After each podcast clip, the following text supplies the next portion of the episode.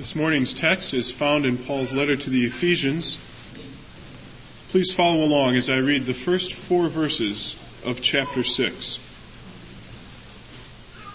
Children, obey your parents in the Lord, for this is right. Honor your father and your mother. This is the first commandment with a promise, that it may be well with you, and that you may live long on the earth. Fathers, do not provoke your children to anger, but bring them up in the discipline and instruction of the Lord. I want to start right at the end of that verse 4 and look with you at the word Lord and ponder for a few minutes what it means. Fathers, do not provoke your children to anger, but bring them up in the discipline and the instruction of the Lord. Now the word Lord, as you know, has a very exalted meaning for the apostle Paul. You can hear it probably most clearly when you remember the words from Philippians chapter 2, where it says, Therefore God has highly exalted him and given him a name which is above every name, that at the name of Jesus every knee should bow, whether in heaven or on the earth or under the earth, and every tongue confess that Jesus is Lord to the glory of God the Father. When we confess Jesus Christ as Lord, we say that He is the rightful King over all the universe. We confess that He is the ruler over all the world as we know it. We confess that He's the commander of all the hosts of heaven all the armies of heaven and all the Christian soldiers on the earth. When we say He's Lord, we mean that He is now reigning over all His enemies until He puts them under His feet and that one day He's going to establish a kingdom in this earth that will extend from horizon to horizon and be full of justice and peace and all evil and unrighteousness will be banished out of the world forever and ever. To confess that Jesus is Lord means that He's going to triumph over all things. It means that He is not a small town God. He's greater than Reagan. He's greater than Gorbachev. Greater than Gaddafi or Khomeini or all the other rulers of the world put together. Jesus Christ is greater. And one of these days, He is going to come just as visibly in Minneapolis, just as real in Minneapolis as Michael Jackson at the Met Center.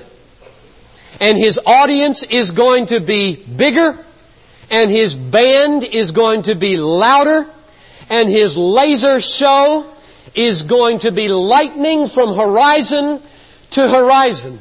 And when his concert is over, this world will be totally different.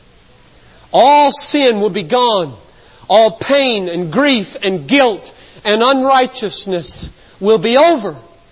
And there will be established righteousness and truth. And all the children from the aged to the young will play as happy as a child could ever play forever and ever and ever.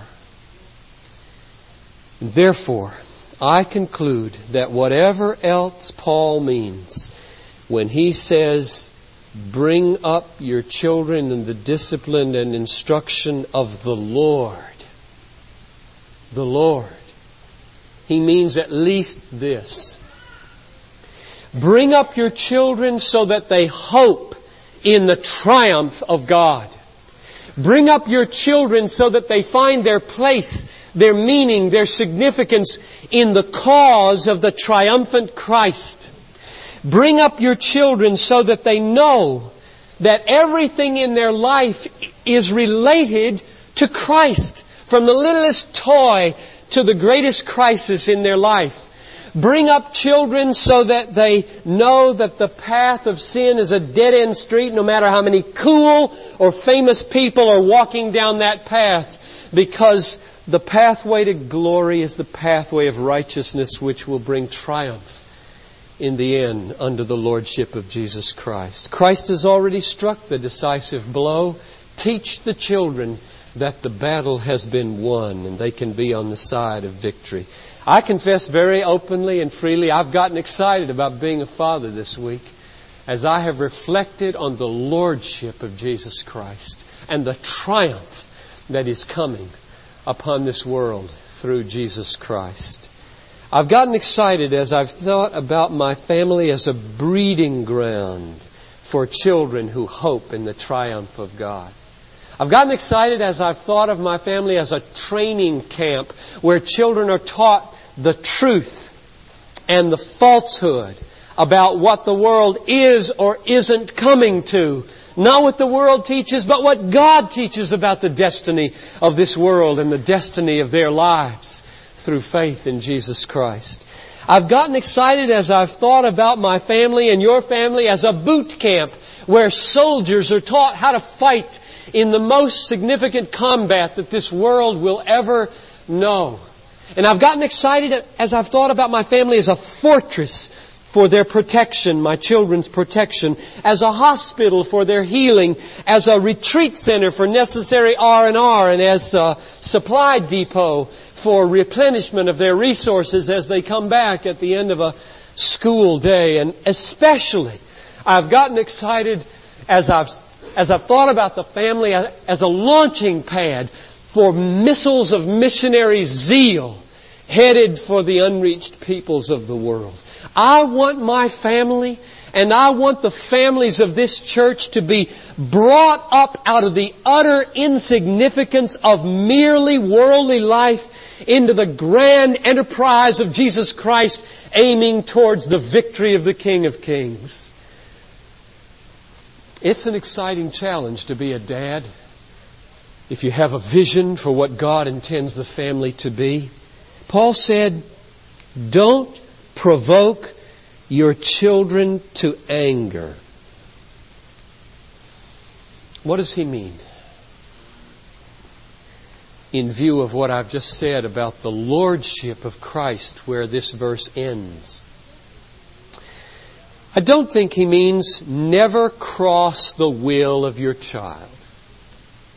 I don't think he means never deny your child any of their desires, even if they get mad. Well, then what does he mean? I think he means, in view of what we've just seen, at least this. When you must cross the will of your child, do it because you have a grand vision of a great design of that child's participation in the triumph of God. When you must deny the child one of his desires, do it because you are overcome by a conviction that by this discipline, this child will be kept on the road that leads to the triumph of God.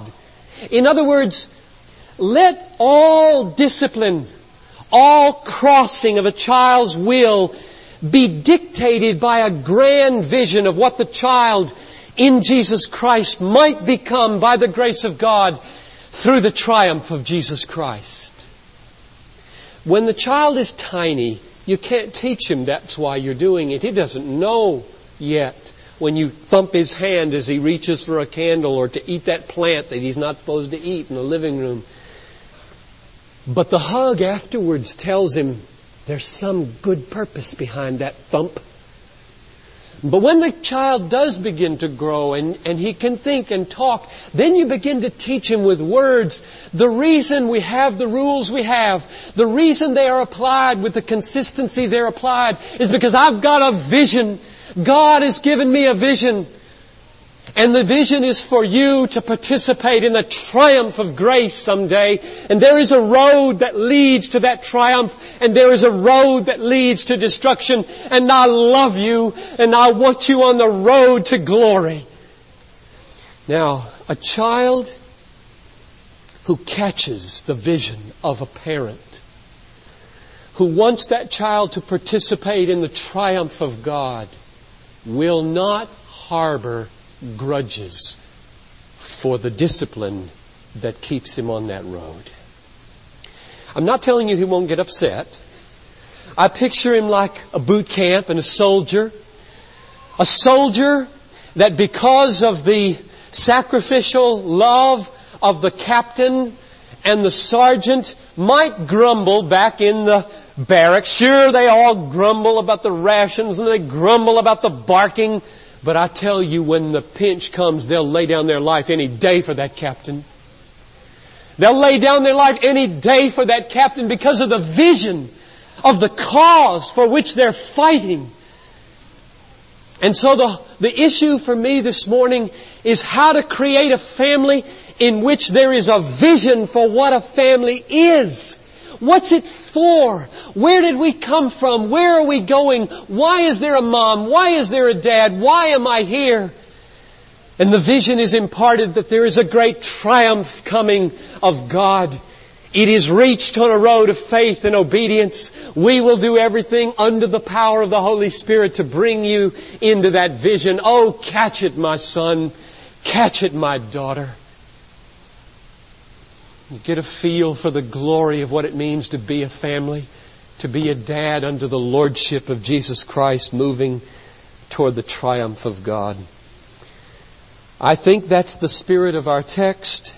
The great challenge of the parent, single or married today, is to give a vision to the child of his participation in and his significant involvement in the triumphant cause of the Lord Jesus Christ.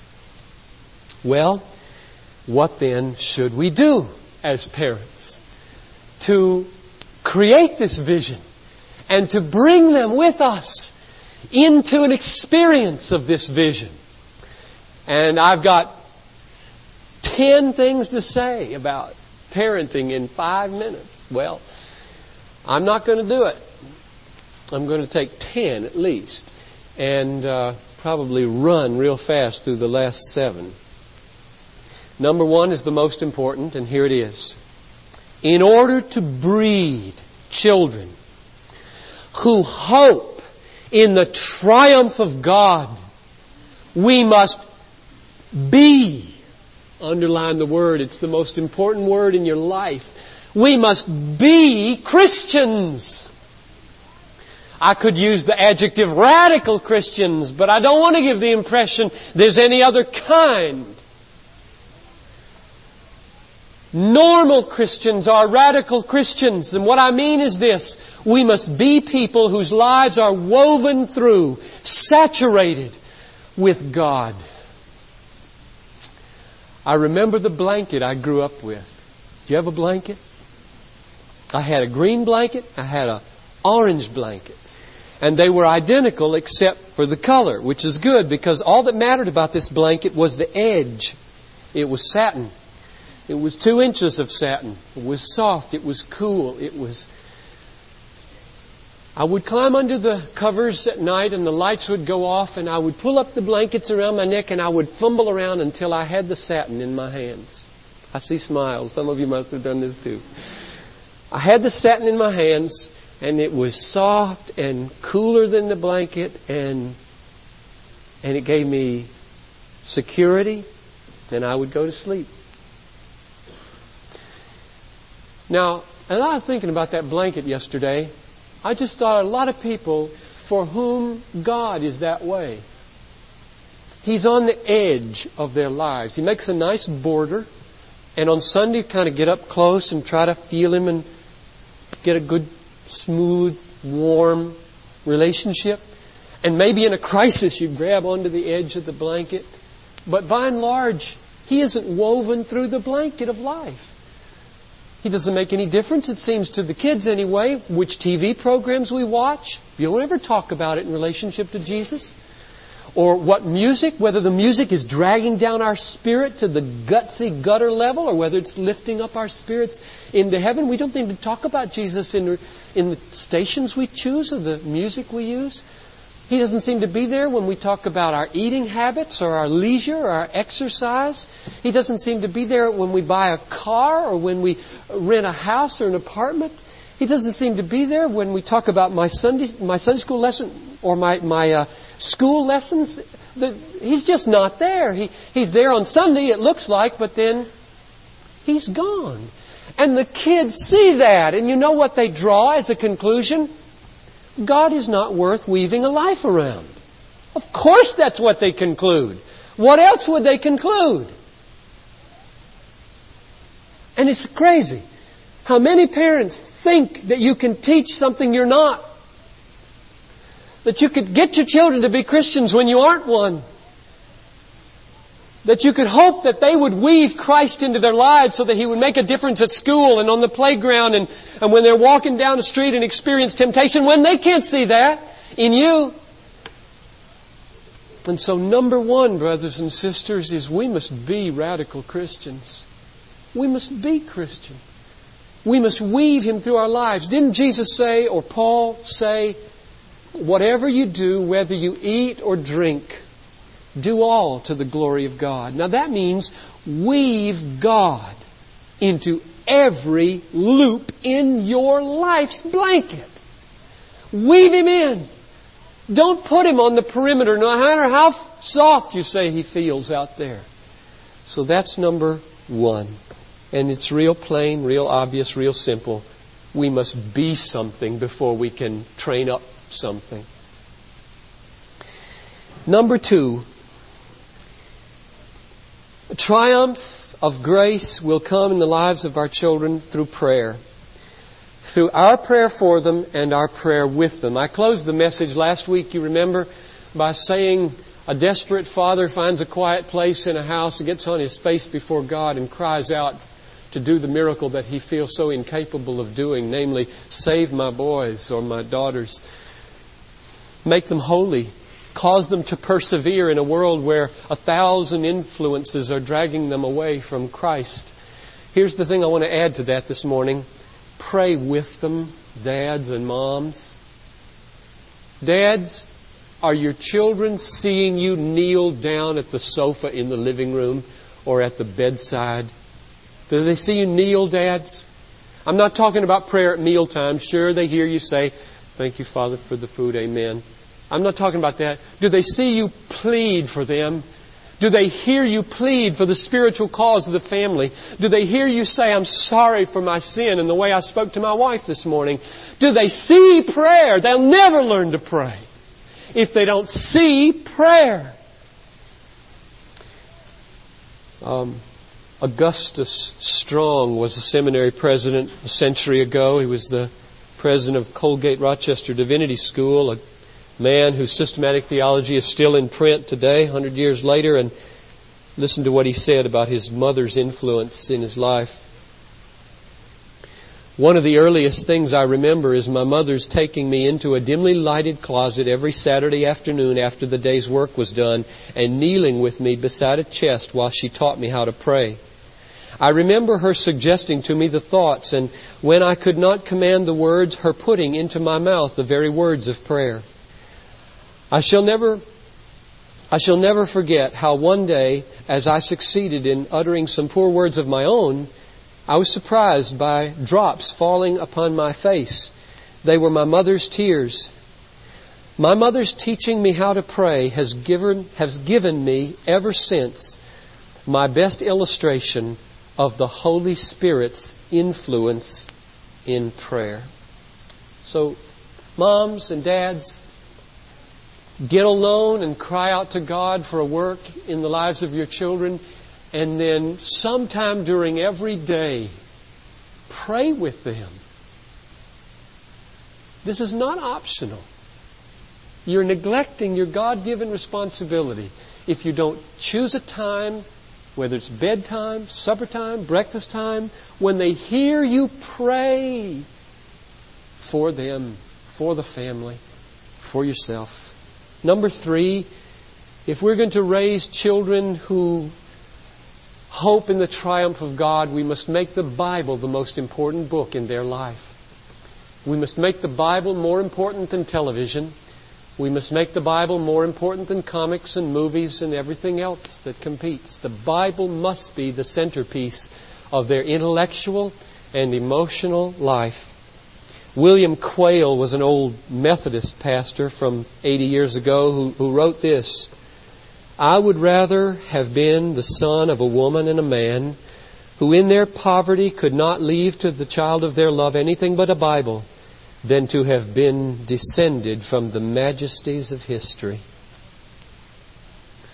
I read an article yesterday just by chance. I wasn't even looking for this particular illustration in the Reform Journal a little article by William Frankena, who teaches philosophy at the University of Michigan in Ann Arbor.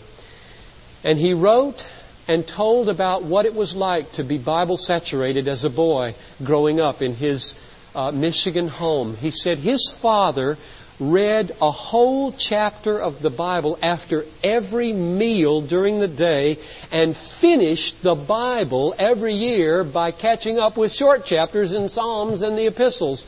And he did it for 16 years. And I read that and I said, most of us parents are so scared of our children's negative reactions to keeping them still for a few minutes that we not only set standards that are miles below our ancestors, but probably lower than they should be. The Bible must be the centerpiece of your life if you want it to be the centerpiece of the life of your children. We must show them that and not just tell them that. Well, there's so much more now, so I'm just going to run real fast over my remaining seven parental admonitions. Here they go. Number, what is it, four? Model faith in the promises of God for your children. They will see it. My father was an evangelist, still is an evangelist, which meant that growing up, our livelihood was dependent upon churches writing my father and inviting him to come preach a week or two or three or hold a citywide crusade in a tent or something like that. And uh, as a family, I can remember dozens of times sitting down together in a circle of prayer. And my dad would say, Well, now, here's the calendar. We have an eight week hole in, in May and June, and we have a six week hole with no meetings in November in December. Let's pray. And we would pray, and he would stand up with a beaming smile upon his face and said, The Lord will provide. And it never occurred to me as a kid to doubt that the Lord would provide. My father trusted God. So I trusted God. God works all things together for good. And then we would all gather around and I would stuff the envelopes and my sister would lick the envelopes and my mother would stamp the envelopes and we'd send out letters that would say to churches, please call my dad to come preach in your church. And they always did. We always had food on the table. Model faith in the promises of God. If you face a test, a financial trial, lay hold on a promise and say to your child, let's trust the Lord for this. And then do it. And that's the greatest gift you can give to your child is faith in the promises of God. Fifth, be as happy as you can be with your children. Be as happy as you can be. And the reason I say this is because if we aren't happy with our children and yet we're trying to create a sense in them that there's coming a great triumph of God, you know what they're going to conclude? The, it'll be the triumph of gloom. And who needs it? My father was the happiest man I ever knew. That's why I dedicated Desiring God to him and put right on the front page to William Solomon Hottle Piper, my father, in whom I first saw the holiness and happiness of God. I can remember my mother and father singing in the car on the way home from vacation. They were simply the happiest people I have ever known. And it was a great gift to me. And it would be to our children. Seven or six, I'm losing count here firm, no nonsense corporal discipline. And if we had time, we could go through some good biographies and look at the effect of solid, careful, quick discipline that gets it over with, results in a restoration of the relationship, frees the burden of the conscience from the guilt, and moves on into a glorious vision of what God is doing in our family. I, re- I really believe so much in quick, efficient, no psychologically strained and drug out discipline as much as possible. And I think it has paid in the lives of many missionaries. I cite only Amy Carmichael as one example.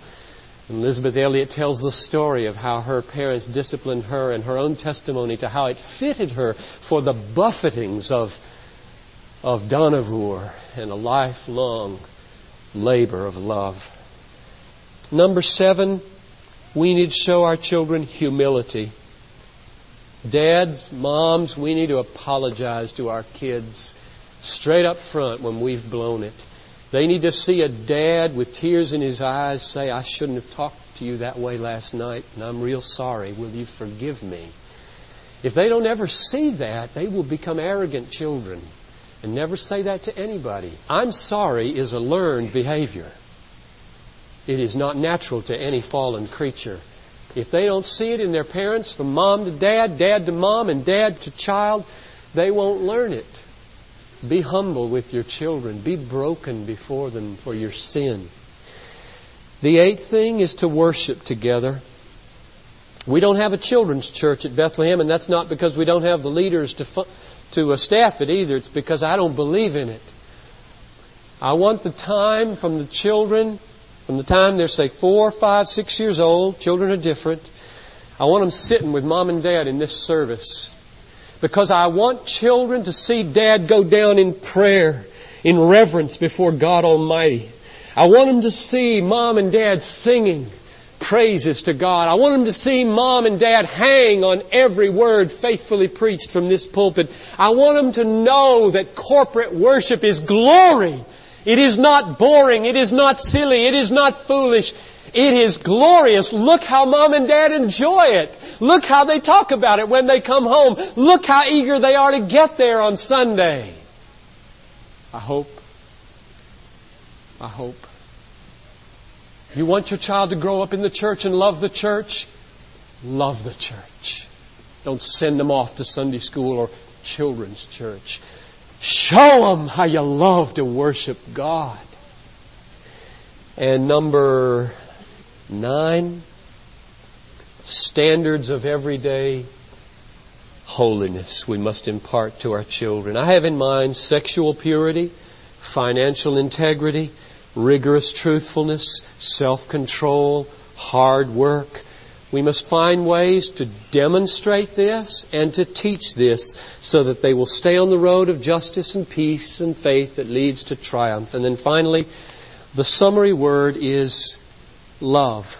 It binds everything together in perfect harmony. And what we need to show to our children in all of these dimensions is love. And these three things in particular, we must show them that in the end, Everything is in vain without love. We must show them that in the world, all love is a horizontal expression of a vertical confidence in the triumph of grace. And we must show them that in the soul, love is the most fulfilling, rewarding, and satisfying way to live. Because Jesus said, if you'll lose your life for my sake, and for the Gospels, you'll find life.